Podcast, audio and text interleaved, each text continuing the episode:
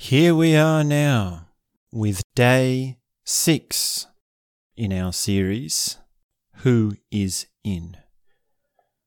If you haven't listened to the series so far, go back and listen to them in order so that you can know what this series is about and where we are in our story, in our process, in the process. And to say what's been happening, well, I've been doing a lot of things outside of the process. I've been getting quite busy, so that has in a way interfered. And it's funny because at times it's felt like when I've come to do the process, it's like that is intruding on my time. It's like when I've sat down to do my Who is In set, I've felt like this is taking away from something else that I need to do. And this is quite strange because I know that it's the best thing that I can do for me. It's the best thing that I can do for myself.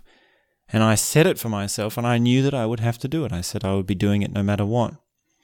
So that's quite funny. That's quite strange. And then today, I haven't done my afternoon silent sitting yet, and I don't know if I will, just because I do feel like running off and doing some other things. And so I've just come out of the session right now, and so let me put a tangible example into what's been happening. There's been moments where I'm sitting and I'm talking as if I'm in the situation that I'm imagining. And then I've noticed that. I've noticed that what I'm saying is because of the situation that I'm imagining.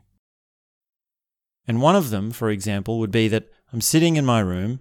This is what I'm actually doing. So I'm what I'm actually doing is I'm sitting in my room by myself with my microphone and my mirror, listening to the Who is In soundtrack and answering the koan. That's what's actually happening. But what's happening for me is I'm imagining that I'm actually in a group room and I'm talking to someone. And then there's also these other things like the room is different and my day is different. And also there's a facilitator coming in to interject into the process. And I was talking as if that was the case. I was talking as if what I was imagining was actually what was happening. And I noticed that. And furthermore, I noticed that a few different times. So for for example, a few minutes later, I was imagining that I was talking to a friend. I was imagining what I was going to say to a friend the next time I saw them, or if a certain conversation topic came up, what I would say on that topic. I was thinking through what I could do. And then I was talking. I was actually saying the things that I was saying in my imagination out loud in real time. And then again, I sort of snapped out of it and I thought, whoa, okay, so I'm I'm acting on this imagination. I'm actually speaking because of these things that I'm imagining. And by that way, I was starting to see through the mechanics of how my mind and how my ideas of what the situation is, is affecting it. It's affecting my behaviors. It's affecting, it's affecting my experience. It's, it's affecting how I navigate around where I am right now. So that was a big one. And then there were also still more issues coming up, which weren't really issues. It was almost like I was saying things in a different way about my issues. And it's quite hard to ex- exactly explain that. It's quite hard to put that into words because at times I was talking about my issues in the same old way. I was talking about my issues in ways that have come up yesterday and the day before. And yet I noticed that it was still different again. And it wasn't different in that it was more fresh and it was more alive. It actually felt like it was more sort of sort of bland. So the things that were sort of ringing true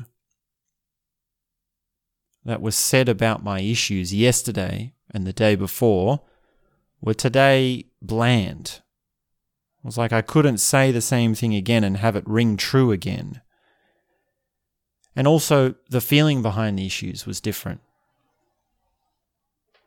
And I think it's quite strange to really just look at the mind and the imagination and the feelings and see how it's being sort of, there's the interplay between those three things and actually seeing that through, well, what you say. Another big thing that came up was that I kept saying I have to be sincere. I have to be dedicated to this process. I have to keep doing whatever it takes to really make it work. Like, how do I make it work? How do I make it the most effective it can be? And the truth is that I was actually just distracted by what I wanted to run off and do after this. A lot of the time during these sessions, I'm just saying, oh, can't it be over? Oh, when's this going to end? I'm just talking for the sake of talking. And these sorts of things. And I have actually made, this is an, an, an additional point, separate point, I've made quite a good way in catching myself from saying things to myself that I already know. So on the first day of the process, I would be saying things like, oh, I just had lunch, I'm sitting in a chair, and I'm going to do this afterwards, and I did this this morning. And on the next couple of days, I would notice, well, why am I saying that? I already know this. And yet now... Now I'm catching that even before it's it's starting. Now it's not even getting to the point where I'm saying it and then saying, why am I saying that? I don't need to say it because I already know it. I'm actually just not saying it. So that's been a progression. That's been one of the things that has changed each day by a little bit amount, by a small amount. And I noticed that today. And then the final thing I'll add for today was that I noticed the explaining voice.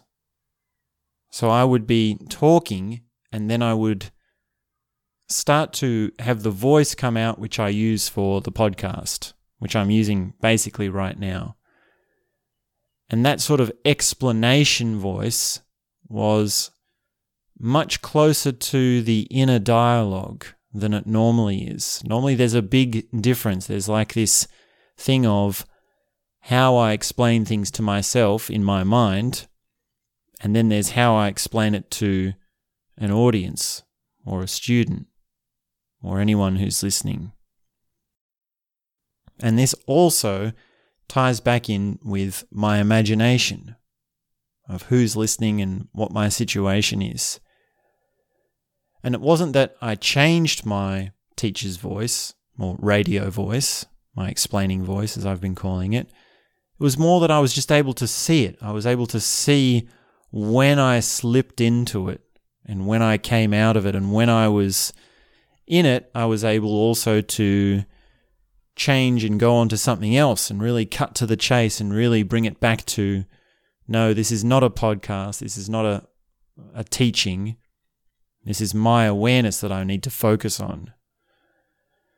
So that's helped clarify a few of the different things within me. So those are some things for today. I'm trying to keep this short because, like I mentioned, I want to run off and get busy on some things. So thanks very much for tuning in. We'll be back very soon with day seven, the last day tomorrow. Most probably by the time you're hearing this, it's already available for you to listen to. So thanks very much for tuning in, and that's all I have to say for now.